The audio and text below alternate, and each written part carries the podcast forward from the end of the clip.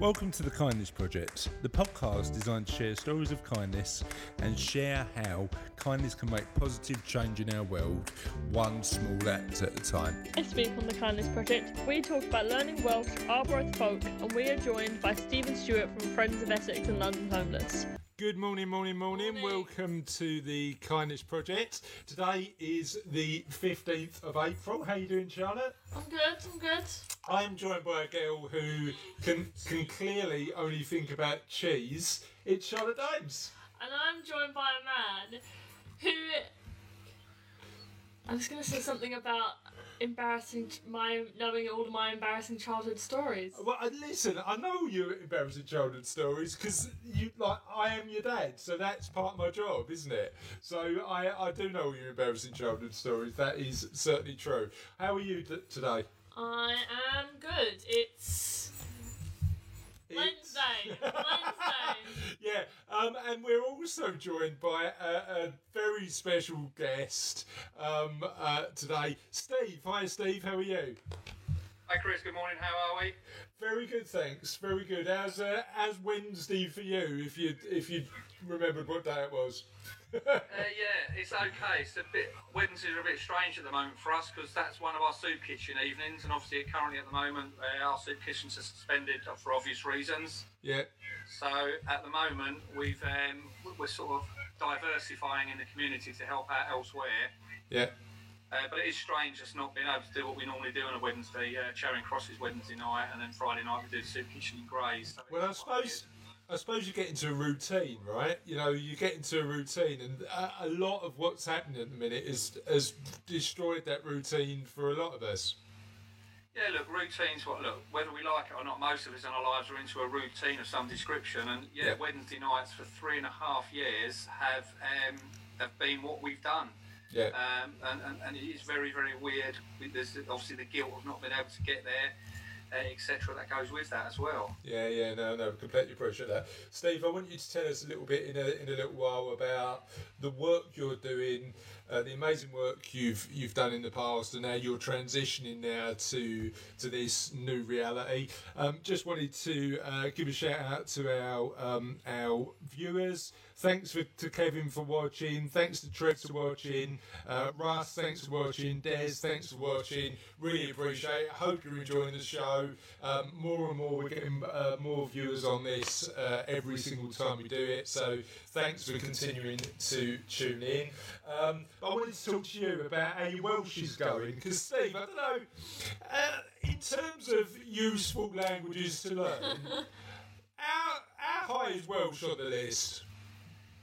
Um, it's got a bit of Welsh in her. Her nan was Welsh. Oh, okay. In our household, uh, there's lots of comments of Welsh.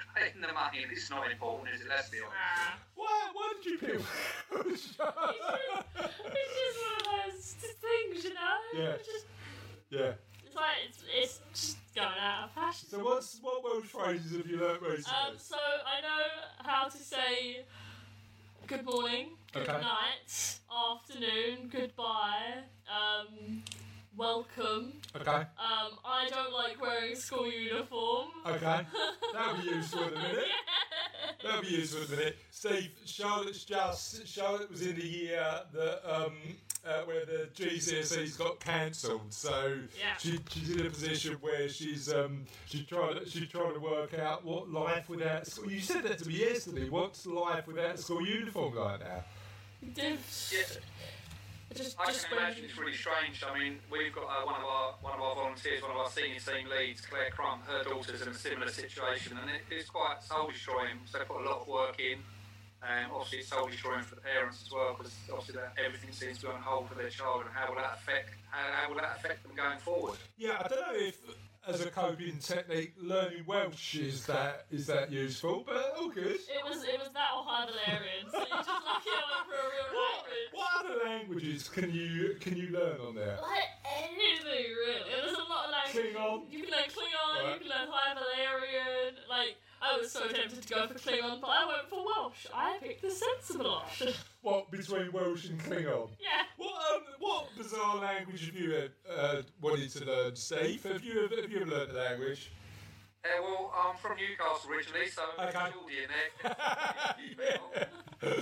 yeah, we um, we've got family up in our Arbroath on the east coast of Scotland, uh, well, my wife's side, um, and um, there is a CD that we've talked about on the on the Kindness Project before, just with uh, folk songs from our Arbroath, and it's like a different language. It's genuinely it's genuinely interesting, isn't it? Uh, Oh, sorry, it's usually interesting. I mean, my wife sometimes, if my mum and dad are in full swing, um, or if we've been back up there, she just kind of nods in the right places. Hopefully, no idea what they're saying, which Yeah. is quite amusing. Even for me, sometimes I struggle to understand some of the real heavy dialect of the area when we're up there. But it, it, it's great, really. It's good fun. Yeah, are your mum and dad still up there? No, no, mum and dad, we've been down here. Most of my schooling is down here, so we've been down here some sort of 45 odd years, if not a little bit longer than that. Yeah. Um, so, yeah, mum and dad come down there for dad's work purposes, uh, but they've still got their accents. I don't think this is strong, but people that speak to them still seem to think their accent's really, really strong. Yeah, no, it's, it's, it's interesting. Um, just want to talk about the um, upcoming interviews we've got on the um, Kindness Project. Um, we've got um, a bunch of different interviews of uh, the other guests that we've got coming up are. Uh, Bernadette Russell is for Friday. Joshua Cartwright is for Sunday the 19th. We've got Danielle Lazenby, who's an amazing lady, lives locally to us, who um, who walk, uh, who travelled up and down the country, country delivering presents to kids' hospices. So she she's amazing. We've got David J- Jamili on Wednesday the 22nd. Uh, David's a uh, entrepreneur, business owner, runs an events business, talks about kindness in business quite a lot. Uh, Nick Elston, who talks about anxiety and how we cope in unusual times on Friday the 24th. We've got Louise Baker, who runs an organisation called um, Postcards of Kindness. She's coming on uh, the 26th of April. Uh, we've got Dina Gao, uh, direct from China. Yes. Um, on Tuesday, the 28th of April, we've got a uh, fully um, uh, a full house in terms of uh, people coming on the podcast to tell us what they're doing in unusual times to help us um, help us feel a bit better. Um, can you um, can you tell people where they can get in touch with us? Yes, okay, so if you're currently watching this, you're on our Facebook or are you, you are watching through a live party connected to our Facebook, so that will be easy to get to us. Um, so if you're not watching this, then we have a Facebook. Woohoo! It's The Kindness Project, and if you search it for The Kindness Project podcast, in the bar, it should just come up. It should be the first one that comes up. And the same thing with our website and uh, our email is honor at thekindnessproject.co.uk. That's the dog. I will go and get that in a second. and the fa- is Well, go and get the, the dog. Twitter is honor kindness. Yeah, So this is one of this is one of one of the things about broadcasting from home, isn't it? You've got the dog getting involved, you've got all the kids getting involved, um, and we're just going to let the dog back in. Um, so today's question of the podcast, and we've had loads of comments on this already that we'll be sharing at the end of the show, is what's your favourite movie song? So what's your favourite song that's been in a movie or you associate with a movie the most? Steve, what's your favourite movie song? Sorry, sorry Chris, say that again. That's sorry. all right. What's your favourite song from a movie? Oh, goodness me. There's a question, isn't there? I will go with The Eye of the Tiger, Rocky. Oh, classic. it's on Absolute multiple classic. of my playlists. What's your favourite movie song? Um, I don't know. I'm really, I'm a very big like musical person, so I'm inclined to say one from a musical movie. Okay. But um, What musical movie are you going to pick? I don't know. I don't know. I don't Yeah. know. Yeah, I mean, my, my head always goes to the 80s, and I, I always think about Top Gun. Because Top Gun, the Top Gun album is just like, for 80s rock, is just uh, amazing. Absolutely amazing. But when they make the Hamilton movie, I might I might be I might be into that in a They're big doing way. that with all the original cast and everything, so it's gonna be great. When's that coming out? I don't know. They're supposed to start filming it this year. Good timing. Good timing. Good timing. But yeah, so if you can let us know what your answer is for your favourite song linked to a movie, that'd be brilliant. Uh, please, um, please comment on live, um, uh, and we can go from there. And thanks again to Mr. Dave Forsdyke, who uh, every day consistently gives us his silver lining. So he's he's doing something on his social media where he's he's sharing every day um, uh, stuff that he that helps him think more positively about the current situation because it, it is a bit rubbish, but But we've got to put in the right context, haven't we? So there's a lot of stuff, uh, good stuff going on. Um, uh, there's um, so Dave sent us in. There's a lot of advice available on how to stay positive during the lockdown. Um, and Dave shared with us a link from Manchester University that helps us do that. Lots of kids are taking this opportunity to learn something new. One new skill that can be very entertaining for the rest of the family is magic. How do you make the kids disappear when you're trying to work? How do you do that? You get you give them a bit of technology and tell them to run away upstairs. True. Um, air, air quality continues to improve around the world thanks to the lockdown, and there's loads of data out there showing that because we're spending less time on the roads and spend spending less time um, commuting, we're in a position where uh, the world, the natural world, is is benefiting from that. Wildlife is slowly returning to areas once busy with humans, but now quiet because of the lockdown. I've seen deer grazing on my local golf course, but that's nothing compared to lions, hyenas, and zebras who have started visiting Kru- Kru- Kruger Park Golf Course in South Africa, Oh, which is good.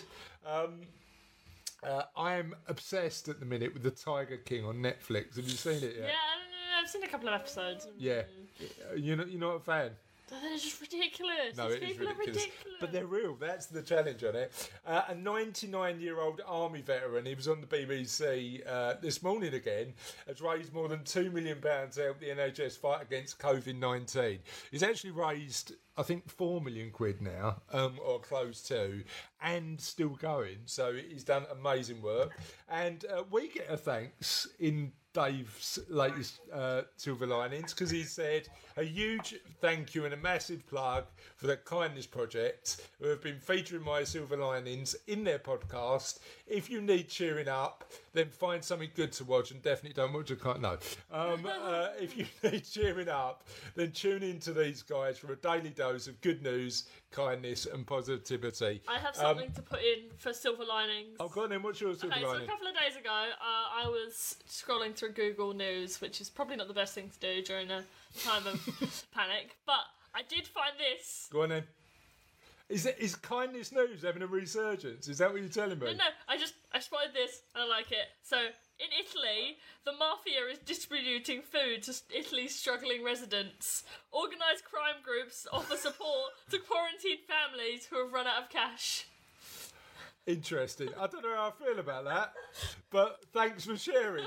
Uh, apparently, the mafia have found kindness as well now, which is interesting. But Steve, thank you for sitting through our usual nonsensical waffle. Um, I really appreciate that. Um, what I want to do now is talk to you a little bit about um, the work that you do. While Charlotte, again, that's the dog in. This is just the reality of broadcasting at home. Um, tell us, a, tell us a little bit about you. Well, from a personal perspective, um, my career, large part of my career was in the motor trade, in the sales arena. Um, right the way through, I did various roles up and down the ladder. Um, but probably around about three years ago, I stepped away from all of that, um, due to my wife's ill health. Um, and from there onwards, we sort of spawned where we are today with uh, what we do. Um, so out of some bad of Cheryl's illness has come some good as well. Yeah. Well, so I know, I know when we spoke last week, you told us how it all started. Share with our audience how that happened. Well, so I was working. I received a text from Cheryl to say that we were going to go to London next Wednesday. That used to be my day off, and I said, "Oh, fantastic! Where are we're going, what are we're doing, etc." Thinking theatre, bars, whatever you do in London. And she said, "Oh no, there's a thing on Facebook on the community pages in Rainham. There's a guy that's got a lot of sleeping bags, and he's also got some blankets, and he wants to give them out. But he's got so many of them, he needs another car." So I said, "We'd go." I promptly said to her, "There's no we in this. You need to be going on your own." It's not what I was about. She's a really kind person. Uh, I worked in the motor trade, so you can make your own assumptions about that. And I just said, I'm not going. I'd rather sit at home and watch the football. I'll see you when you get back. She said, No, you need to go because I can't drive in London. I get too nervous. And if you loved me, you'd come with me. Okay. So off we, off, off we went um, uh, up to London. We went with one of our daughters, Keris, who was about 15 and a half at the time. It was quite an adventure, really. You know, we were looking for people, didn't know where we were going, looking to see if we could people, see people sitting to give what we had out. And it was quite an adventure. And very quickly, I really enjoyed it um, being in the sales arena, talking to what we do. So Yeah. to be interacting with people who wanted to interact back with you was great. I really, really enjoyed it. And there was a moment when Keris was talking to a guy, late teens, early twenties. I was keeping an eye on her as I was talking to somebody else, and she um, very abruptly spun away, sort of what seemed like mid-conversation to me after a little while talking to him, and I um, went over and asked her why, and she didn't want to tell me. She had tears in her eyes. I got, you need to tell me because I'll go and ask him. Otherwise, Cheryl came across and asked, and it, it, it, she just blurted out, "It could be me." She said, "That's probably my moment, my epiphany." That thought, "Wow!" And on the way home, we were all really excited. A few hours later, and Cheryl said, "Can we go again?" Yeah. Silent car because it was for me. And I said, I'd love to go again. And Cheryl and I went the following Wednesday, and up until now, we've not missed, as a team of people, we've not missed a Wednesday up until the COVID 19's kicked in.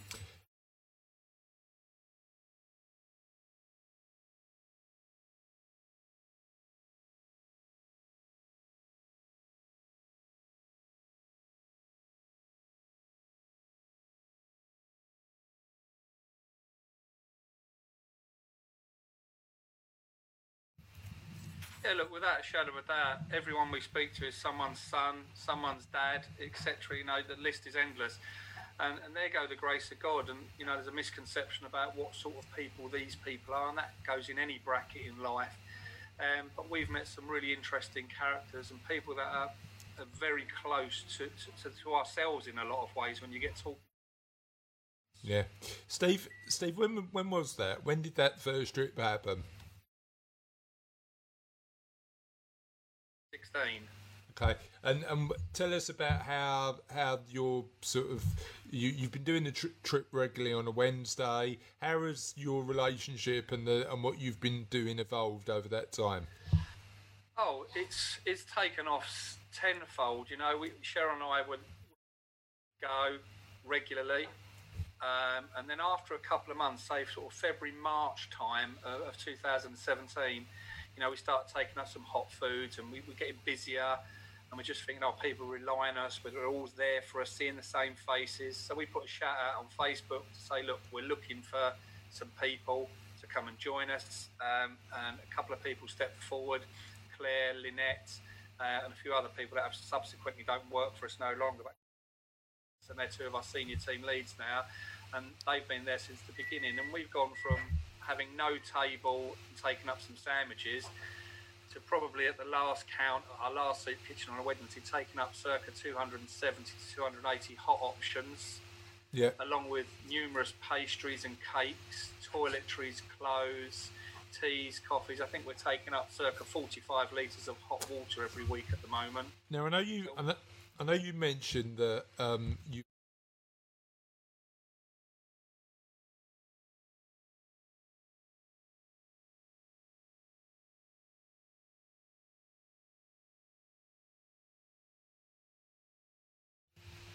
Yeah, look, I think a high percentage of what we see around our table every Wednesday, I'd say a high proportion of that is people, and they may not be there every week, but it's, it's, a, it's a steady flow of the same people we see. Yeah. Obviously, we're seeing different people as time goes on.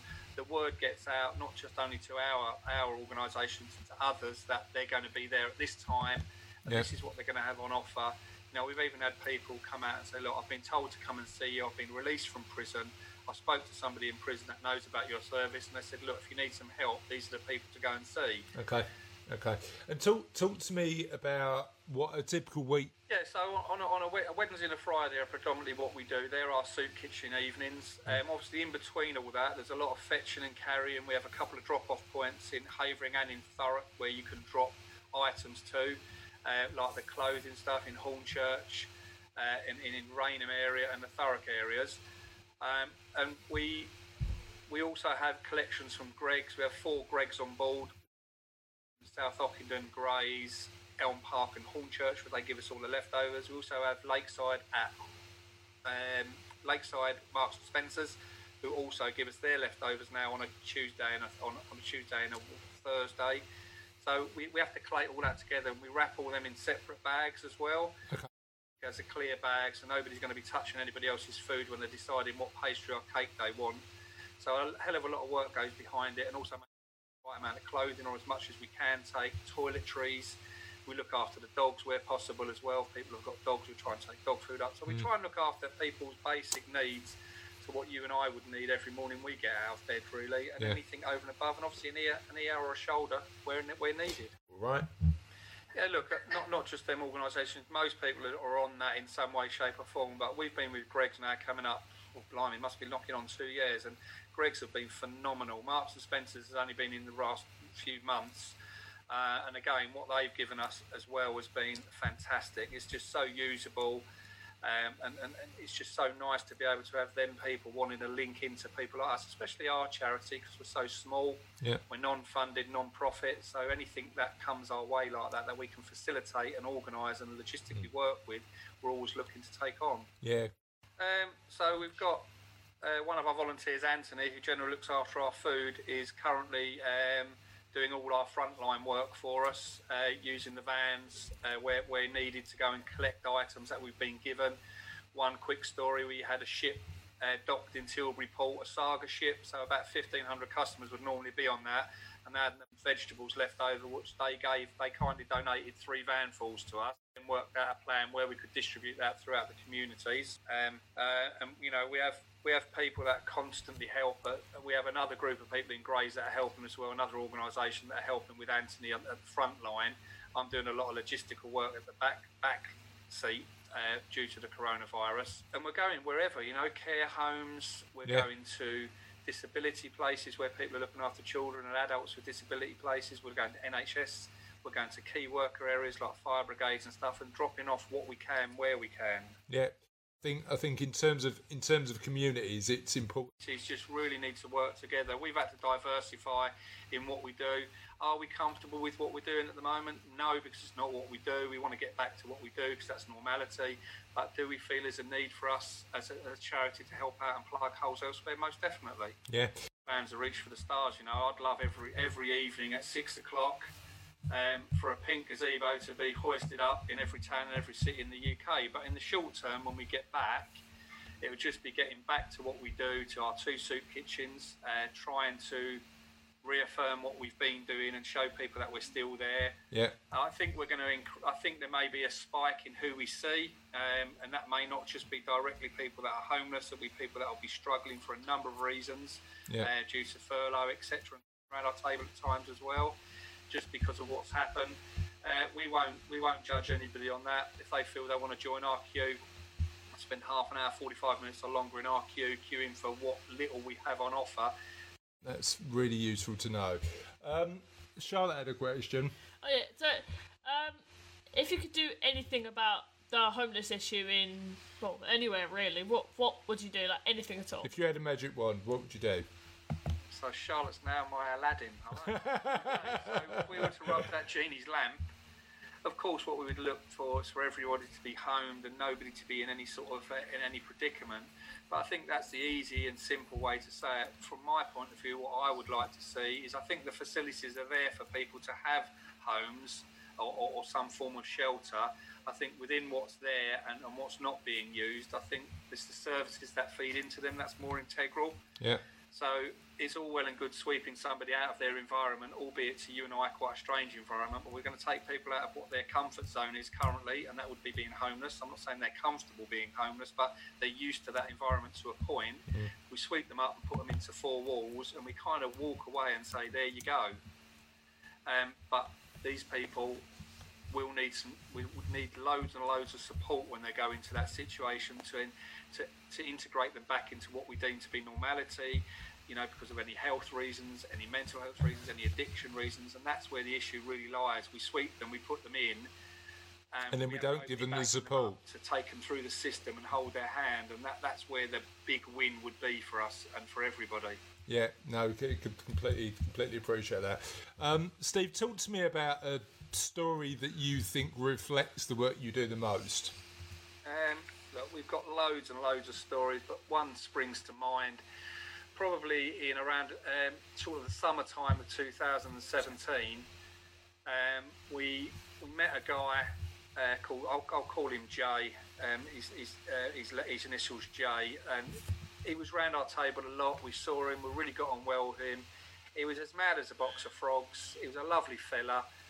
Um, he has many, many issues um, from addictions, etc. But there's just something about this guy that resonated with all of us. Um, we got on really well. Jimmy and I hit it off straight away because we were um, both football fans. He's a mad Liverpool fan, and I'm a big Newcastle fan. So our, our, our, our connection was Rafa Benitez, who managed both clubs. Yeah. He was currently managing Newcastle at the time Yeah, and we were we were talking and bantering, and that was our connection, football. So no matter how far apart we were, we had this normal connection of football.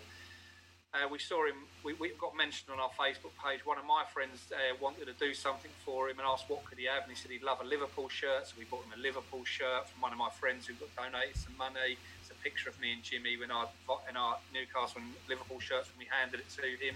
He was over the moon, and our, our relationship developed. And as, as it developed, Jimmy every week, Steve, Steve, can I speak to you? Can I speak to you?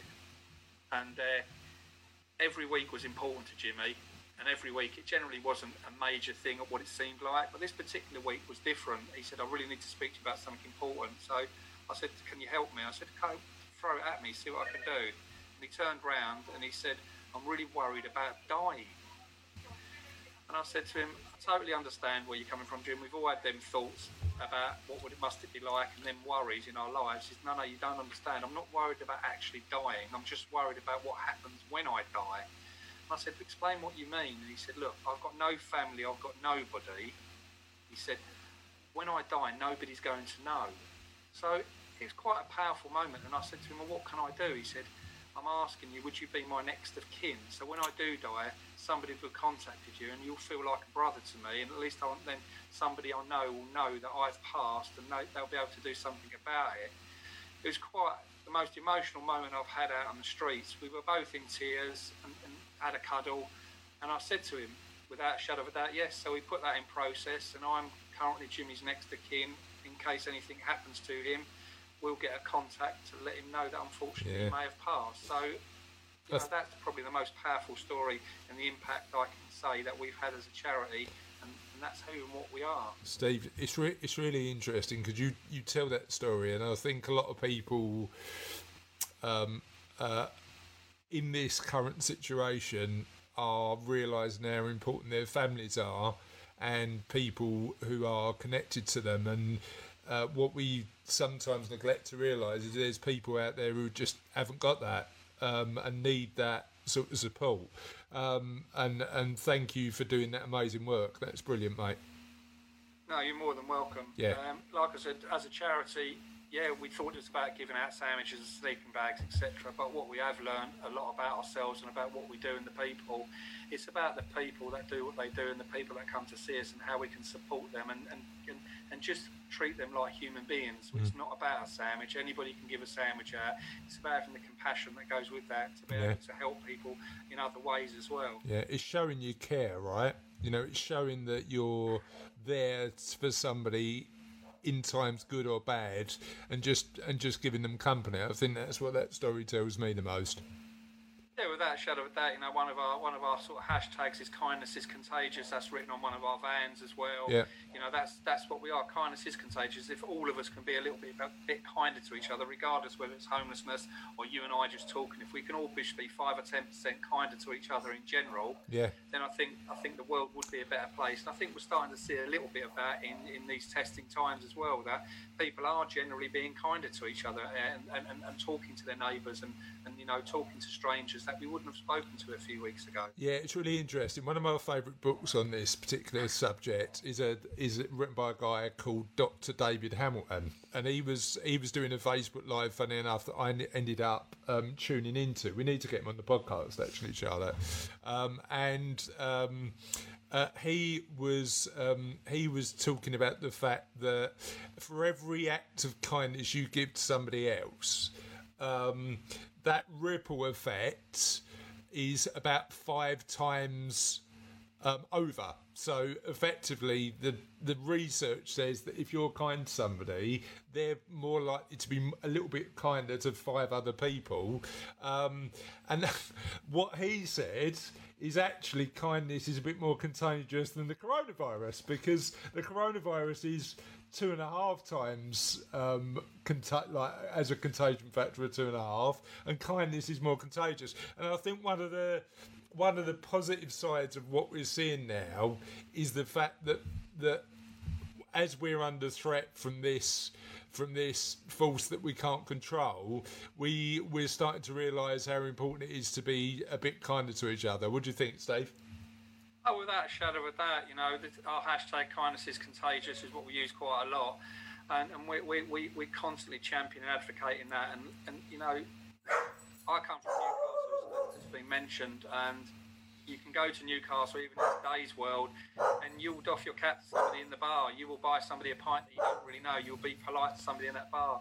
Yeah. Further down the map you come, it's a little bit more, goodness me, why they talk to me, what's going on. So I'm hoping if nothing else comes out of what's happened, uh, we can all just reach out and just be a little bit nicer to one another and maybe look over our shoulder and make sure that person in our neighbourhood is all right. If everybody does that, I just think it could be a nicer place for everybody to be. But everyone's just so worried about their well-being and also in their bubble of their world, and it's all about the money. I think for the first time in our lives, the guy that's got all the money against the people that are in at the bottom or in the middle, we're about as equal as we've ever been because it really doesn't matter. Nobody can buy themselves out of this particular problem that we have at the moment. Yeah. So for the first time ever, we're all about as equal as we've ever been for some mm. time in our lives and that's quite a refreshing thought for those that thought they were better or people that thought they were worse than each other. We're equal beings at the moment, and yeah. it doesn't matter who's got what house, who's got what car, yeah. who can go on what holidays. It's irrelevant because none of us can do any of that at the moment, and we're yeah. all as equal as one another and all as important as one another. Yeah. What have you learned the most from your trips in, like, from your journey in this since 2017?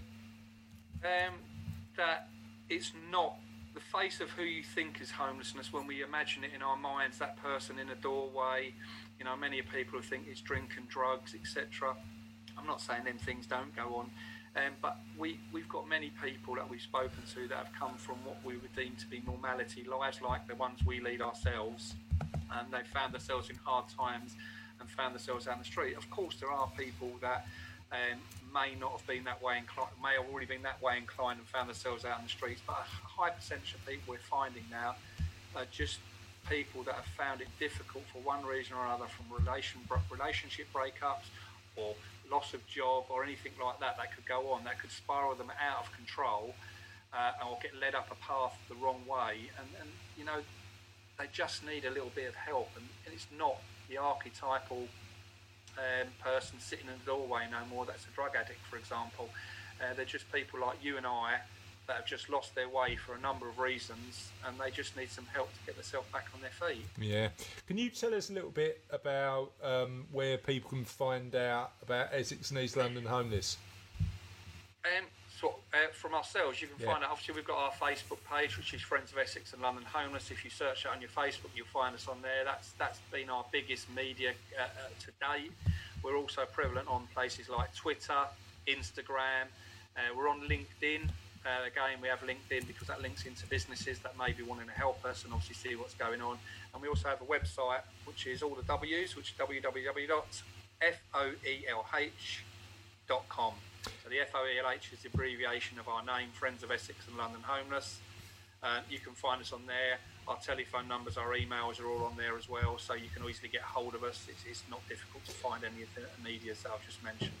And um, and uh, what, how can people support you? Is it financial donations? Is it time? Is it how, how can people help?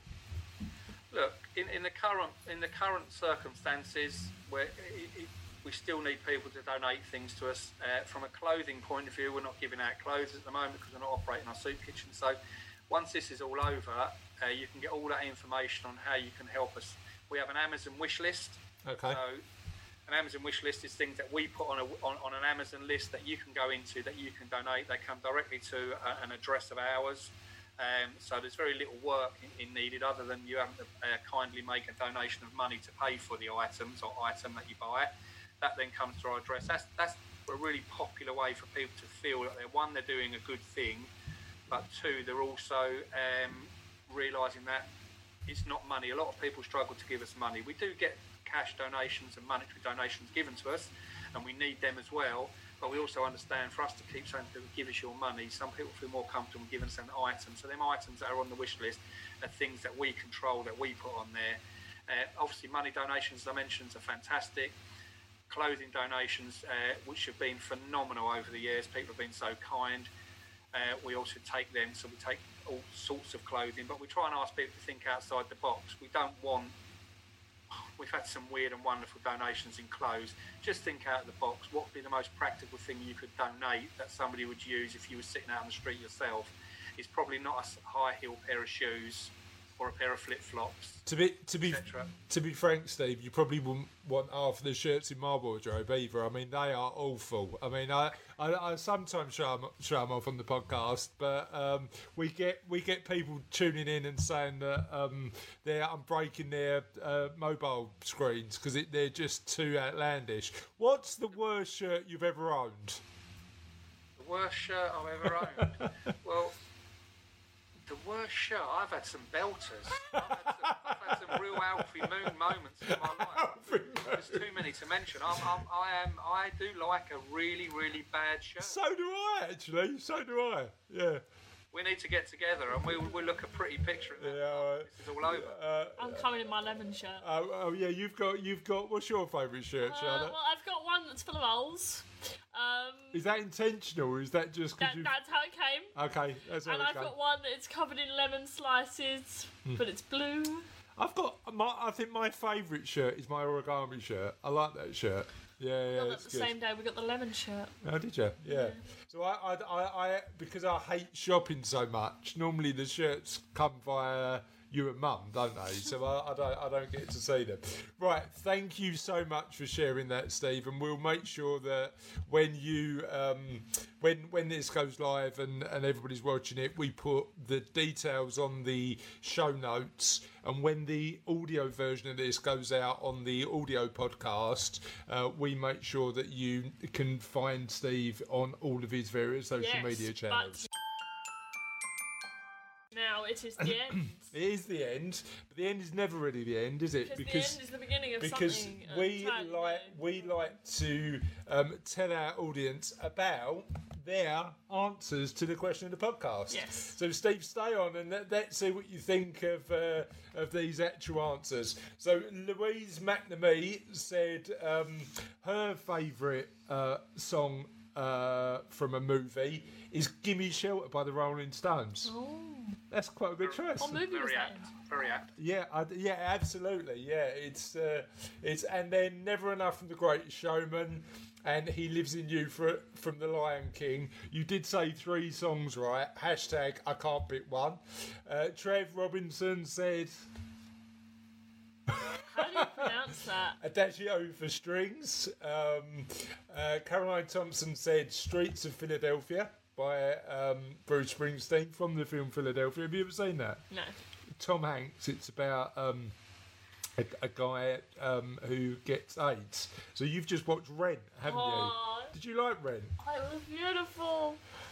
um, Steve Dan, always look, on the bright side of life by Monty yes. Python. I think that might be my favourite end to a movie ever. I love always look on the bright side of life. What are we thinking about the choices so far, Steve? I think a couple of them are really apt on the conversations that we've had today. Yeah, agreed. Um, and you can't go wrong with it. A Life of life, Brian. No, no, a- absolutely Yeah, well, right. I love that movie. Uh, Eve Keith said so many for so many different reasons. Prior to lockdown, one of my favourite songs for the tune was Lose Yourself from 8 Mile.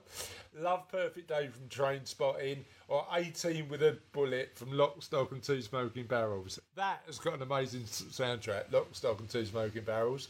Mike Christie said, too many to choose from. Danger Zone from Top Gun. Now, if you want, because I know you quite, you're quite into your 70s rock at the minute, Charlotte, Yes. aren't you? If you want an 80s rock album that typifies what 80s rock meant, bit cheesy but also quite good, the Top Gun al- album is, is definitely worth a watch. Uh, Burning Heart and Hearts on Fire from Rocky and the new Star Trek theme. I could go on. Yeah, most people good. Sean Atson said, on days like these from the Italian job. Um, Nick Ramsden said, Bryan Adams, everything I do. You don't remember that, do you? That was number one for about, I don't know, it seems like half my life. Um, it was number one for a long time. Um, but he was only kidding on that. He's picked I Have the Tiger by Rocky. Um, Sarah, Sarah that was from Robinson said, I've had the time of my life. Dirty Dancing. Um, Johnny Piper said Pulp Fiction, Misirlou by Dick Dale and his Deltones. Um, and then Mike remembered that he also liked Stuck in the Middle with You uh, um, by Stealers Wheel.